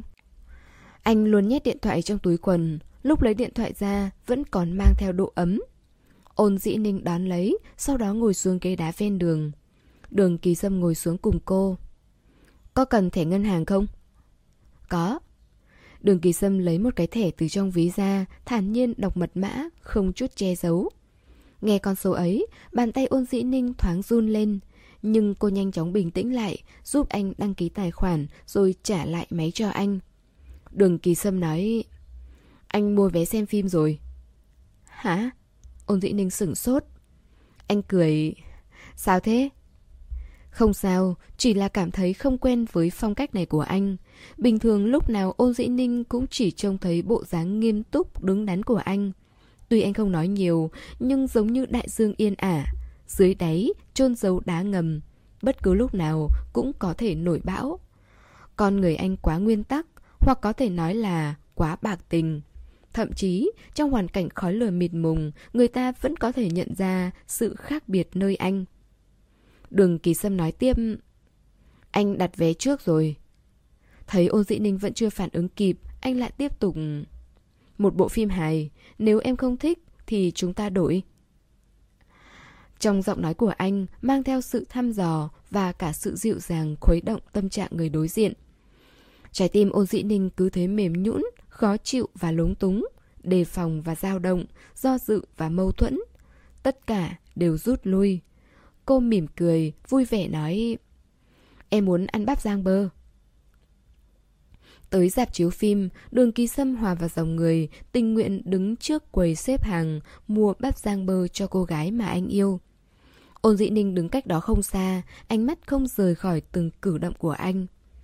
Sống lưng đường kỳ sâm thẳng tắp. Giữ một khoảng cách lịch sự với cô gái đứng xếp hàng ở đằng trước. Cô gái đó mua xong quay người lại, Đường kỳ sâm nghiêng người nhường đường. Anh ngẩng đầu nhìn ôn dĩ ninh, chỉ vào nước có ga. Ý hỏi cô có muốn uống không? Ôn dĩ ninh cười, khẽ lắc đầu. Sau đó, đường kỳ sâm đã học được cách sử dụng, dùng WeChat để trả tiền. Ôn dĩ ninh bật cười, trong lòng cảm thấy ấm áp. Đi thôi. Đường kỳ sâm bước qua, đưa bỏng ngô cho cô. Còn anh chỉ mua một chai nước, sau đó hai người xếp hàng để vào dạp. Bộ phim này khá nổi tiếng cho nên người tới xem rất đông. Ngồi trước bọn họ là một cặp tình nhân trẻ. Nam sinh cao to, đẹp trai, nữ sinh nhỏ nhắn, đáng yêu. Cô gái kéo tay bạn trai khẽ lắc. Em mặc kệ, em muốn anh đút cô. Chàng trai nhìn rất ngầu. Gương mặt lạnh lùng, không một biểu cảm dư thừa. Có lẽ bị lắc tới choáng váng, cậu mới thò tay, bốc bỏng ngô đưa tới miệng người yêu, hung dữ nói Há mồm. Cô gái ngoan ngoãn há miệng ăn, rồi như một con mèo nhỏ, ngọt ngào ôm lấy cánh tay bạn trai. Mặt cô gái hướng về phía đường kỳ sâm và ô dĩ ninh, nghịch ngợm chớp mắt nhìn hai người họ. Đường kỳ sâm mất tự nhiên, ôn dĩ ninh cũng quay đầu đi chỗ khác. Cô cảm giác như không phải đang ôm túi bắp giang bơ nữa, mà là đang ôm một quả bom sắp phát nổ. Một lát sau, đường kỳ sâm quay đầu lại, bông hai viên bỏng đưa tới bên miệng cô, bó tay nói Thế mà còn bị con nhóc kia khiêu khích. Ôn dĩ ninh đến cười, xung quanh nhiều người như vậy. Đường kỳ sâm thấp giọng nói Nào, giữ thể diện cho sếp của em đi. Ôn dĩ ninh cúi đầu, há miệng ăn bỏng trong tay anh. Đầu lưỡi cô ấm áp lướt qua đầu ngón tay anh. Cảm giác ẩm ướt nóng hổi trở nên phóng đại khiến trái tim anh rung động. Anh lập tức thu tay về đặt lên đùi, khẽ vân về. Cảm tưởng như có ánh sáng rực rỡ của pháo hoa lóe ra từ ngón tay anh vậy. Bộ phim kết thúc, đường ký sâm và ôn dĩ ninh ra khỏi trung tâm thương mại. Bầu trời đã hoàn toàn tối. Ánh đèn đầy màu sắc khiến chiếu rọi một góc trời. Buổi tối, dòng người dường như đông đúc hơn. Sợ cô bị người ta đụng phải nên bàn tay của đường kỳ sâm luôn đặt hờ trên vai cô ngăn trở. Hai người đi dạo không chủ đích, anh không nỡ nói thêm một câu. Ở chính giữa quảng trường, phía trước có rất nhiều người đang vây quanh. Thường thì cuối tuần, các nhãn hàng điện thoại di động hay tổ chức các hoạt động quảng bá. Tối nay cũng có một sân khấu, ánh đèn huỳnh quang và dụng cụ quay chụp đã được chuẩn bị đầy đủ. Bọn họ còn mời một nhóm nghệ sĩ ở đâu tới biểu diễn, vừa hát hò, vừa nhảy múa. Ôn dĩ ninh cũng đứng lại, nhìn một ca sĩ trẻ tuổi vừa bước lên sân khấu. Anh ta ôm đàn guitar, duỗi chân ngồi xuống chiếc ghế cao, khẽ gẩy một dây đàn, âm thanh dạo đầu vang lên. Đó là một bài hát cũ, bản gốc của bài này được ca sĩ thể hiện rất hoang dại và phóng khoáng. Nhưng chàng trai này đã cải biên, mang lại một màu sắc khác cho bài hát. Vẫn luôn tự trách bản thân, lúc ấy đáng ra không nên, luôn tự hối hận vì đã không giữ được em ở lại. Tiếng huyên náo dần dịu lại, chỉ còn giọng hát trong sáng và ấm áp ngân vang. Vì sao rõ ràng còn yêu mà cuối cùng vẫn phải xa cách? Phải chăng chúng ta vẫn chỉ quẩn quanh bên ngoài cánh cửa dẫn tới trái tim? Ca sĩ trên sân khấu hát rất ổn định, anh ta nhắm mắt, trầm ngâm. Mỗi một động tác đều phối hợp với lời ca. Ôn dĩ ninh nghe và nhìn, trái tim đập theo tiết tấu, lúc thăng lúc trầm như thủy triều lên xuống. Thời gian trôi qua trong bình lặng, giống như thiếu đi sự tồn tại của một người. Anh dần hiểu ra rằng em vẫn luôn là nỗi bận tâm trong anh, chưa từng thay đổi. Ánh mắt đường kỳ sâm sâu thẳm, hướng về phía ôn dĩ ninh. Anh nhìn cô chăm chú, mang theo sự dịu dàng và kiên định. Đôi khi không cần phải nói. Người phụ nữ đứng cạnh anh lúc này là tình yêu mà anh từng đánh mất, là thứ quý giá mà anh đã tìm lại được. Nửa gương mặt nhìn nghiêng của ôn dĩ ninh toát lên sự yên bình. Hàng mi cô khẽ lay động. Nhận thấy ánh mắt của anh, cô cũng quay đầu. Hai người cứ thế nhìn nhau. Bài hát tới đoạn cao trào, mọi người tự động hát vang. Có bao nhiêu tình yêu có thể quay lại, có bao nhiêu người nguyện ý đợi chờ. Tới khi học được cách trân trọng thì liệu tình yêu ấy còn ở đó chờ ta? Hầu kết được kỳ sâm khẽ trượt, đáy lòng phủ bụi của anh như có ánh sáng chói rọi. Anh vươn tay, kiên định nắm lấy bàn tay ôn dĩ ninh. Anh có thể cảm nhận được bàn tay trắng nõn, lạnh lẽo của cô đang khẽ run, cũng cảm nhận được sự hoang mang và bất ổn trong lòng cô. Giống như những con sóng cuồn cuộn trên đại dương. Ngay lúc này, không cần phải nhiều lời, anh nên cố gắng không cho cô trốn tránh thêm nữa. Có bao nhiêu tình yêu có thể quay lại, có bao nhiêu người còn nguyện ý đợi chờ. Trải qua bãi bể nương dâu, trải qua bãi bể nương dâu, liệu ta còn đủ dũng khí để yêu thương? Anh chàng ca sĩ hát tới đây thì dừng lại. Trải qua bãi bể nương dâu, liệu ta còn đủ dũng khí để yêu thương? Khóe mắt ôn dĩ ninh ươn ướt, ngón tay cô thoáng run rẩy theo kẽ hở nơi bàn tay anh mà chen vào. Mười ngón tay đan vào nhau, siết thật chặt. Kết thúc bài hát, ca sĩ cúi đầu cảm ơn, tiếng vỗ tay dưới đài vang lên liên tục. Anh ôm guitar bước xuống, tiết mục tiếp theo chuẩn bị bắt đầu. Khán giả náo nhiệt, người cũ đi, người mới tới, giống như chuyển cảnh trong một bộ phim. Khung hình không ngừng thay đổi. Vừa rồi ôn dĩ ninh còn nắm chặt lấy bàn tay đường kỳ sâm, giờ cô mới thoáng nới lỏng thì anh đã vội siết chặt. Anh nói, đi đâu hả? Anh cố gắng chấn tĩnh, nhưng ánh mắt lộ rõ sự căng thẳng. Còn muốn chạy à? Không có chuyện đấy đâu. Ôn dĩ ninh cúi đầu cười, khóe mắt cũng đã bớt ướt, tôn lên con ngươi sáng tỏ. Cô đáp... Anh nắm chặt quá, làm em đau. Đường kỳ sâm thả lỏng tay, ra vẻ anh đã hiểu, sau đó lại siết chặt. Ôn dĩ ninh khẽ thở dài. Thôi được rồi. Cô dùng sức nắm mạnh tay anh để đáp trả. Hai người tựa như đang trêu đùa nhau. Mười ngón tay cuốn quýt một chỗ. Anh nắm chặt thì em còn nắm chặt hơn. Cuối cùng đường kỳ sâm nói một cách bất đắc dĩ. Chúng ta đang đọ tay à? Ôn dĩ ninh bèn rút tay về, thản nhiên véo vào cánh tay anh. Em không có sở thích này đâu. Không giống ai đó, thích vật tay cùng người lạ. Hai người chậm rãi đi dọc con phố, tiếng huyên náo từ sân khấu đã lùi lại phía sau. Đường kỳ sâm thành thực nói Định ý của bạn nam cùng lớp em với anh quá lớn. Thầy tiểu lượng nhỏ tuổi hơn anh nhiều, Dù người ta có đòi đấu với anh, Thì sao anh phải tích cực thế làm gì? Anh mà không tích cực, Thì chả nhẽ đợi cậu ta chê cười à? Đều là đàn ông, Vừa nhìn là biết tâm tư của cậu ta. Ở Thượng Hải, Anh đã từng gặp qua Lý Tiểu Lượng. Cậu ta chính là người ăn khuya cùng với ôn dĩ ninh ở quán lão Lý. Hôm đó, anh và Kha Lễ vừa khéo tới đó. Về sau Kha Lễ đi thăm dò, anh mới biết đó là bạn trai cũ của cô. Ba chữ bạn trai cũ cũng chẳng có lực sát thương mấy. Cô cũng đã 26-27 tuổi, có vài mối tình cũng là chuyện bình thường. Đường Kỳ Sâm nhớ kỹ cái tên Lý Tiểu Lượng, sau đó khi đi cùng cô về thành phố Hát, chính cái đêm vật tay, lúc anh ngẩng đầu đã chạm ánh mắt của cậu ta. Anh có thể nhận ra từ đôi mắt ấy bùng lên một ngọn lửa thù địch. Có điều, cách cậu ta thể hiện ra sự thù địch này quá đơn giản và lỗ mãng. Đường kỳ sâm không nghĩ nhiều, anh chỉ cảm thấy cậu ta rất kiêu ngạo, cho nên anh mới không muốn nhận thua. Chẳng mấy chốc, đường kỳ sâm sực tỉnh, anh cau mày, chọn ra ý quan trọng nói Cậu ta kém anh nhiều tuổi lắm à? Ôn Duy Ninh không nhận ra ý tứ của anh, đáp Thầy tiểu lượng bằng tuổi em, nhỏ hơn anh 8 tuổi. Cô lập tức hiểu ra, phản ứng kịp, đổi giọng. Cũng chỉ nhỏ hơn anh 7, 6, 5, 4, 3, 2, 1 tuổi thôi mà. Đường kỳ sâm bật cười, đôi lông mày nhếch cao. Ôn dĩ ninh giả bộ nghiêm túc, đầu hơi cúi xuống. Phố đi bộ trên đường Nam Kinh rất dài, hai người không cần mua đồ gì, cứ thế nắm tay, tản bộ, cưỡi ngựa xem hoa. Đi hết con đường thì trời đã tối hẳn, gió đêm phả vào mặt. Đường kỳ sâm nhìn qua khu trung tâm thương mại bên đường, hỏi Có muốn đi tiếp không? Ôn dĩ ninh lắc đầu Thôi, anh xem, mình có định mua gì đâu. Đường kỳ sâm cười Lần sau, anh sẽ cùng em đi tiếp.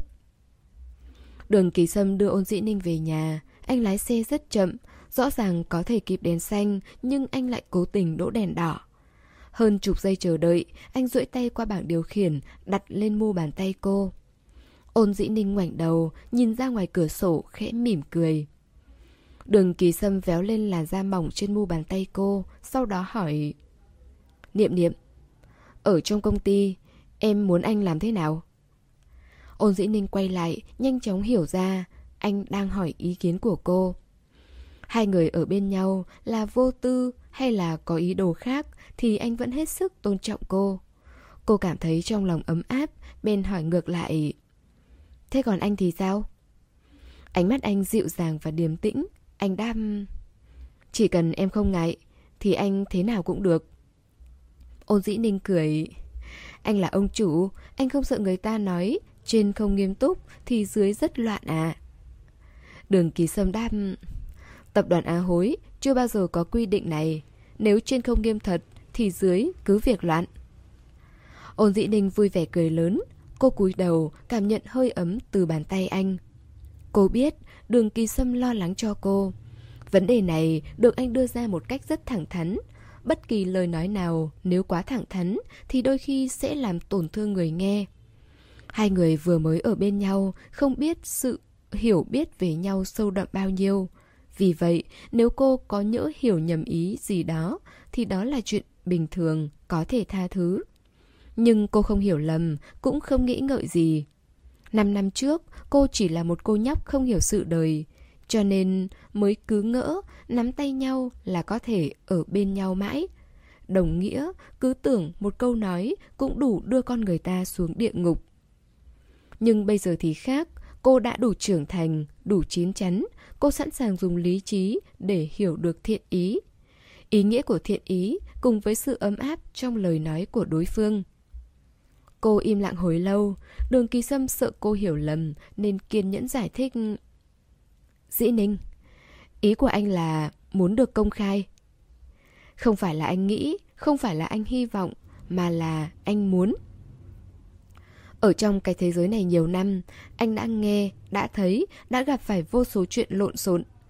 Nếu chỉ liên quan tới anh thì anh không quan tâm. Nhưng em thì khác. Em là con gái, là nhân viên của tập đoàn Á Hối. Trong mắt mọi người, anh và em không thể nào ở bên nhau được. Những lời đồn đại không dám chĩa mũi về phía anh. Cho nên mọi sự bất công sẽ đổ dồn vào em. Đương nhiên, anh sẽ dùng hết khả năng để bảo vệ em. Nhưng anh vẫn muốn tôn trọng ý kiến của em. Một lúc lâu sau, đường kỳ sâm nhìn cô, duỗi tay vuốt ve gương mặt cô khẽ nói Khiến em phải tủi thân rồi. Ôn dĩ ninh cúi đầu, cọ sát vào lòng bàn tay anh, giả bộ do dự.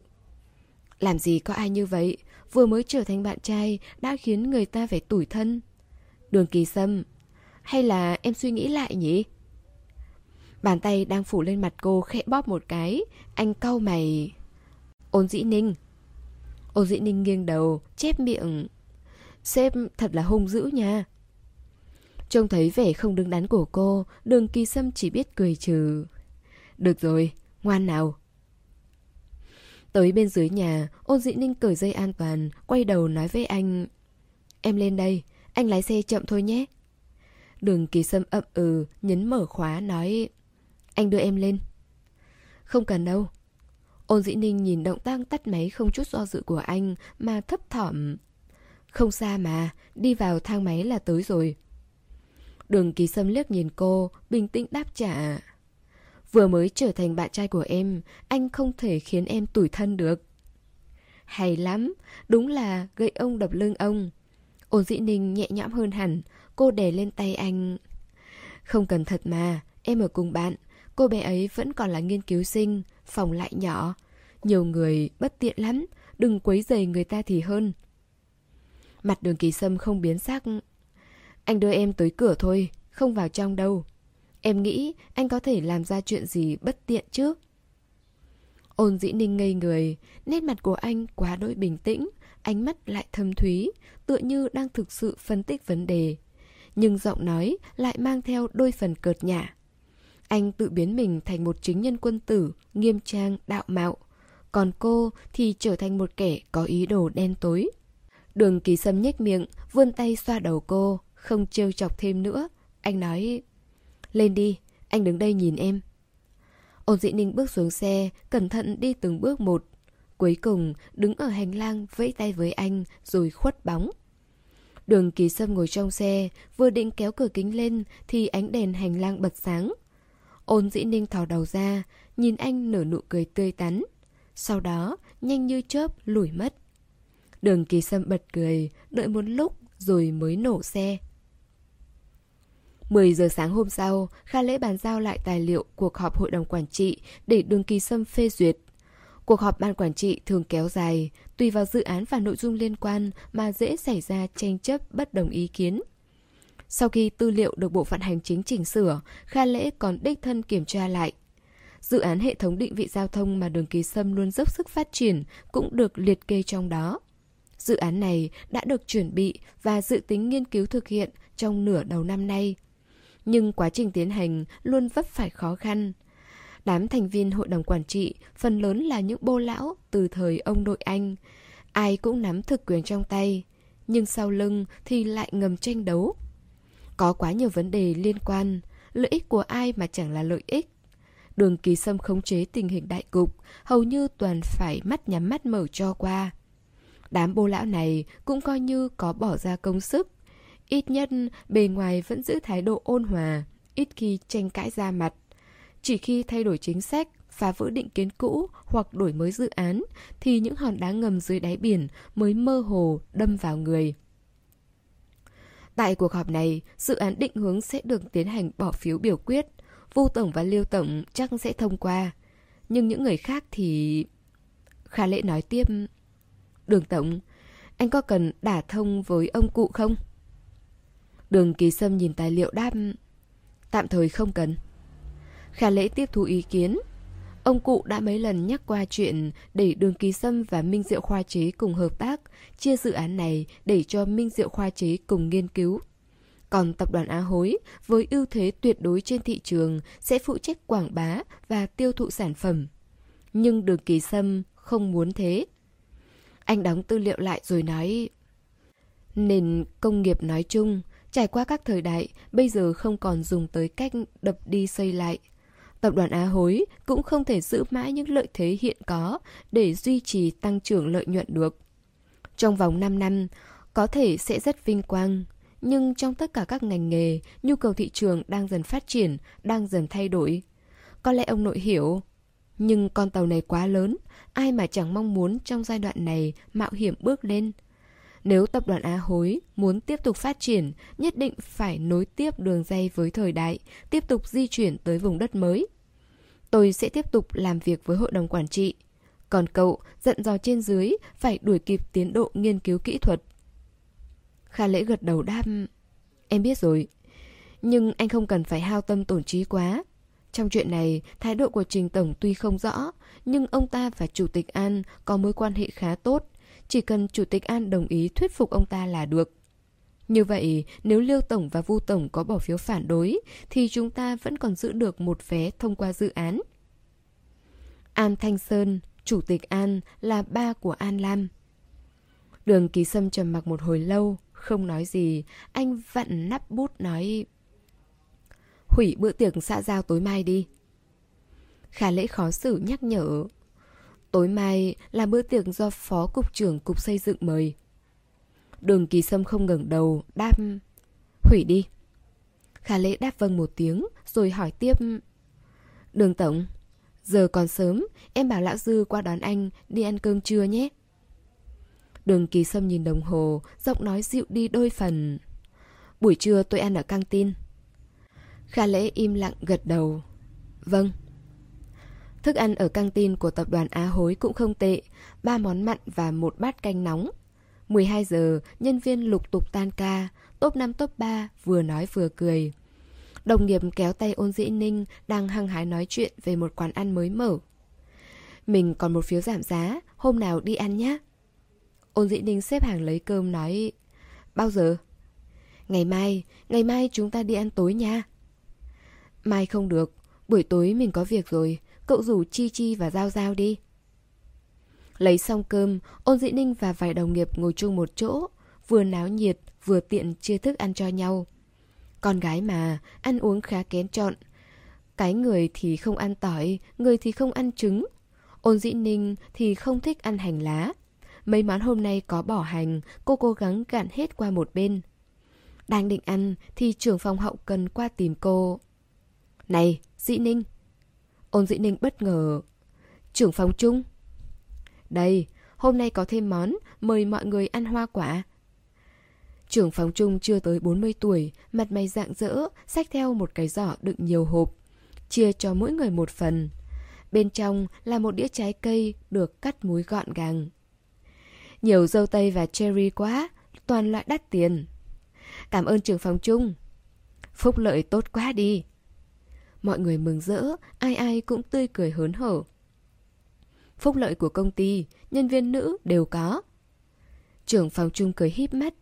Nhân lúc mọi người đang tản ra, anh ta lấy một cái hộp đặt trước mặt ôn dĩ ninh. Sau đó hạ giọng nói bên tai cô. Trợ lý Kha bảo tôi đưa cho cô. Ôn dĩ ninh mở hộp cơm ra, cô ngẩn người, tất cả món ăn đều không có hành. Theo bản năng, cô ngoảnh đầu nhìn xung quanh, vừa khéo trông thấy đường kỳ sâm và Kha Lệ bước tới. Ánh mắt anh và cô giao nhau, dừng lại khoảng 2 giây rồi im lặng dứt ra. Anh và Kha Lễ ngồi xuống vị trí gần cửa sổ. Vừa nãy, khóe miệng anh thoáng lên, hiện lên nét cười, nhưng nhanh chóng biến mất, chỉ có cô là kịp chứng kiến. Wow, đường tổng tới căng tin kìa, thật là kỳ lạ. Đồng nghiệp nhỏ giọng tám chuyện. Hôm nay gió thổi hướng nào vậy nhỉ? Thổi cả tiên tử hạ phàm rồi. Ôn dĩ ninh cúi đầu, mùi thơm và hơi nóng của thức ăn phả vào mặt cô. Cô mí môi cười nói, có lẽ là gió thổi tự nhiên. Bên này, Kha Lễ càng sáng tỏ. Ban nãy lúc đường kỳ sâm giao việc cho cậu, cậu đã mơ hồ đoán ra. Quy tắc của đường kỳ sâm rất khắt khe. Ăn không nói, ngủ không nói. Nhưng ăn được một nửa, anh nhướng mắt, nhìn Kha Lễ. Có chuyện gì? Kha Lễ thản nhiên cười đầy hàm ý. Đường Tổng, chúc mừng anh. Đường kỳ sâm nhếch miệng cười, giọng nói vẫn bình tĩnh. Ừ, Gà lễ định quay đầu, liếc về phía ôn dĩ ninh, thì đường kỳ sâm thẳng thừng ngăn lại. Đừng nhìn cô ấy. Khả lễ bừng tỉnh. Hai người này không muốn công khai ở công ty rồi. Quyết định này tới từ ôn dĩ ninh. Hôm qua lúc đường ký sâm hỏi ý kiến thì cô nói là không muốn. Cô không muốn trở thành tiêu điểm của dư luận, cũng không muốn biến thành tấm bia cho mọi người công kích. Quan trọng hơn, cô không muốn đặt mình vào vị trí bị động ngay từ đầu. Nếu ngộ nhỡ có chuyện gì xảy ra thì cũng không tới nỗi lâm vào cảnh vạn kiếp bất phục, mất hết cả thể diện. Đương nhiên, mấy lời này cô không nói ra, nhưng nó luôn đè nặng trong lòng cô. Làm sao đường kỳ sâm lại không nhìn ra chứ? Từ trong ánh mắt do dự và mờ mịt thoáng qua của cô, anh hiểu cả. Có một số việc dùng hành động chứng minh có ích hơn là dùng miệng để nói. Tóm lại, tương lai còn dài, chuyện gì tới sẽ tới. Đường kỳ sâm ăn khá ít, đường vài miếng đã đặt đũa xuống. Khả lễ thở dài. Đường tổng, anh không ăn nữa ạ? À? Đường kỳ sâm thò tay ra, rút giấy ăn. Anh uống hết bát canh đi. Anh mà không uống thì để em bảo Dĩ Ninh mang tới văn phòng cho anh vậy. Khả lễ bình tĩnh nói. Đường kỳ sâm khựng lại, thu tay lại. Anh liếc nhìn Kha Lễ, ánh mắt sâu xa, mang theo ý cảnh cáo. Chuyện gì thế này, người thân tín bên cạnh anh cũng bắt đầu biết uy hiếp anh rồi sao? Kha Lễ phớt lờ, giả bộ ngó qua chỗ khác. Tay cầm lấy điện thoại. Đường kỳ sâm cụp mắt, trầm mặc, bưng bát canh lên. Buổi chiều, Ôn Dĩ Ninh bận rộn cùng các thành viên trong nhóm làm bản dự thảo dự án gọi thầu. Trần Tam tới công ty, Ôn Dĩ Ninh không để tâm lắm, bận rộn xong cô mới nghe thư ký của chị nói. Con trai của giám đốc Trần tới. Đang nói dở thì Trần Tử Du chạy qua, đứng trước mặt cô. Trời ạ, các thần tiên tỷ tỷ ở đây ai cũng xinh đẹp, mẹ em đúng là có mắt nhìn người. Bản chất không đứng đắn của thằng nhóc này đúng là bẩm sinh, khuôn mặt đẹp trai tỏa nắng khiến người ta phát ghét. Chỉ làm nhảm đôi câu đã dụ được các đồng nghiệp của cô tươi cười hớn hở. Khí chất của Trần Tiểu Du rất giống mẹ, nhưng ngũ quan lại khác, đặc biệt là cặp mắt hẹp và sáng, vô cùng nên thơ. Cậu cười không đứng đắn, rồi nói với ôn dĩ ninh Chị Tiểu ôn, mời em uống gì đi chứ? Ôn dĩ ninh cũng gần xong việc, bên cười nói Đi nào. Tôi còn chưa tan làm, không thể trốn ra ngoài được. Cậu uống tạm thứ này đi. Trong phòng trà, ôn dĩ ninh rót cho cậu cốc nước chanh. Sao cậu lại tới đây thế hả, tiểu thiếu gia? Trần Tử Du không ngồi tử tế mà trồm hỗn lên ghế sofa. Buổi tối em phải đi ăn cùng mẹ, gần đây mẹ em quản chặt lắm. Chị tin được không, mẹ con tới tận nơi đón em tan học cơ. Xấu hổ chết đi được. Ôn dĩ ninh nhìn cậu cũng đoán được nguyên nhân nhưng cô không thể nói ra. Trong thời gian này, Trần Táp vô cùng phiền muộn. Người đàn ông kia chắc là đã thực sự hạ quyết tâm muốn được ở bên hai mẹ con họ, cho nên lại về Thượng Hải. Trần Tam từng nói qua với cô, từ sau hôm đó rất ít khi chị tới công ty. Trần Tử Du uể oải nói, không phải chỉ là một người đàn ông muốn tới nhận con thôi sao? Ôn dĩ ninh suýt nữa thì sặc nước, cô ho khan rồi trần trừ nói, Cậu... cậu biết hả? Ông ấy tới tìm em, em còn dẫn ông ta đi chơi video game.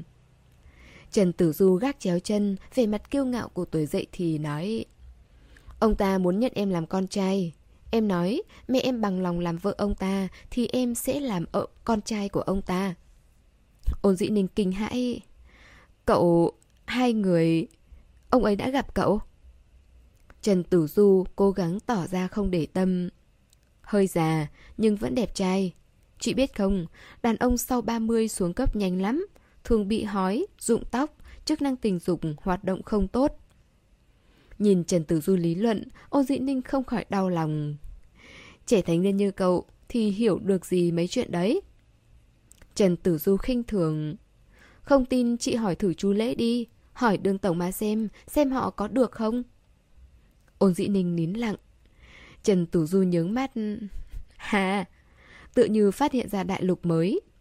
Chị gái, chị đỏ mặt kìa. Ôn Dĩ Ninh lườm cậu. Cậu tự chơi đi, tôi đi làm việc. Trần Tử Du vẫn đuổi theo. Nói nghiêm túc này, để chống cuối tuần cho em nhé, đi cùng em tới một nơi. Hai người vừa đi vừa nói, phong cách của Trần Tử Du khá khôi hài. Nói xong việc chính rồi, cậu ta liền thoải mái nói chuyện phiếm với ôn dĩ ninh. Cậu ta kể một câu chuyện ngắn, khiến ôn dĩ ninh cũng phải phì cười. Trần Tử Du nhảy tưng tưng như con khỉ. Đúng lúc này, đường kỳ sâm và Kha Lễ xuất hiện. Hai người đang nhỏ giọng nói chuyện. Thấy tiếng động Kha Lễ ngẩng đầu lên. Ấy, Tử Du à, tới làm gì thế? Trần Tử Du đột nhiên khoác vai ôn dĩ ninh, cợt nhả. Tới tán gái. Ánh mắt đường kỳ sâm rơi vào cánh tay của cậu nhóc. Giữa chân mày có vẻ không vui. Cậu, đến từ đâu thì quay lại đó đi. khả lễ cười giảng hòa. Bớt bớt lại, đang giờ làm việc, đừng khiến chị dạy gái cậu bị trừ lương. Trần Tử Du nghiêng đầu, cố tình nói Buổi tối em còn định hẹn chị đi ăn cơm Đường kỳ sâm trượt bước qua, Hơi nghiêng đầu, Giọng đầy ngụ ý. Còn không đi? Trần Tử Du lẩm bẩm. Mẹ kiếp Giữ dằn thế, Cướp bạn gái chú hay là cướp tiền của chú vậy? Khả lễ nín cười, Ý tứ vỗ vai cậu, Đẩy cánh tay đang khoác lên vai ôn dĩ ninh xuống. Được rồi, Bỏ xuống, Tới phòng làm việc tôi mà chơi. Đường Kỳ Sâm và Kha Lễ xuống đây, đúng là có việc. Hai người tiếp tục đi tới văn phòng của Phó Tổng. Trong phòng Kha Lễ có kính thực tế ảo. Trần Tử Du hí hửng chuồn mất. Ôn dị ninh đứng tại chỗ, nhìn theo bóng lưng đường Kỳ Sâm biến mất. Cô cúi đầu, môi thoáng cong lên. Năm rưỡi tan làm, 5 giờ ôn dĩ ninh mới thu dọn đồ đạc, đi vào thang máy xuống bãi đậu xe.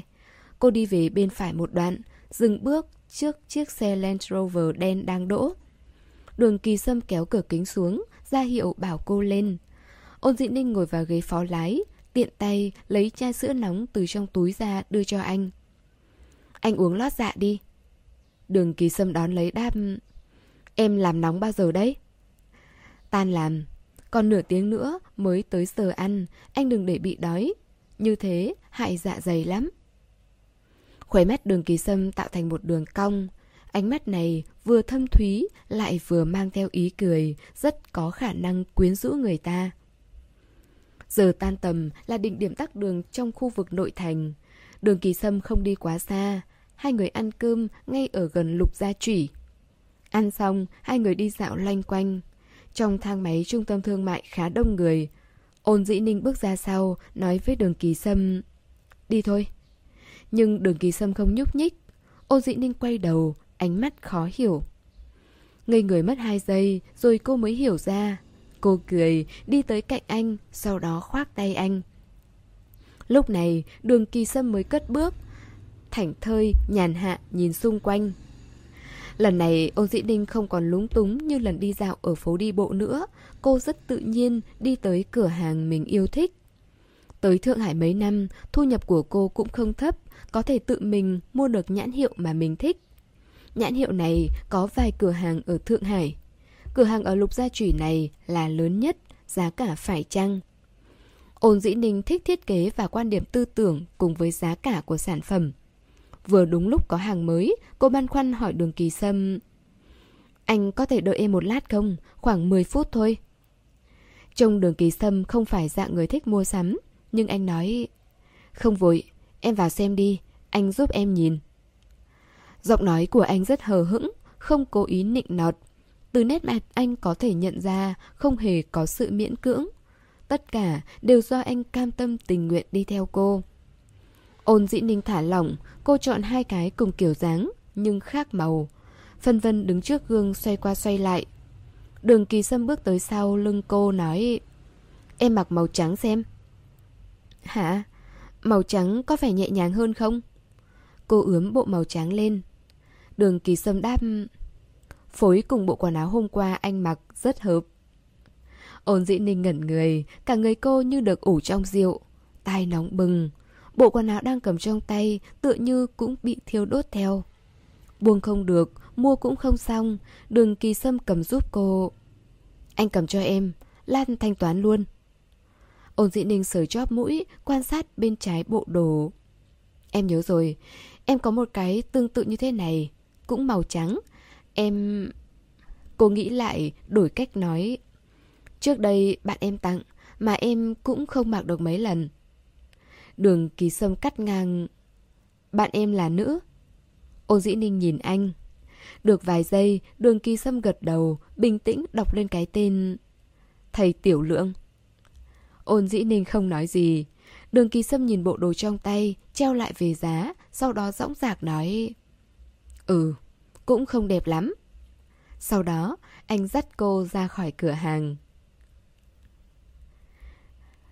Các bạn thân mến, chúng ta vừa đón nghe phần tiếp theo của bộ truyện Tôi đã chờ em rất lâu rồi của tác giả Giảo Xuân Bính.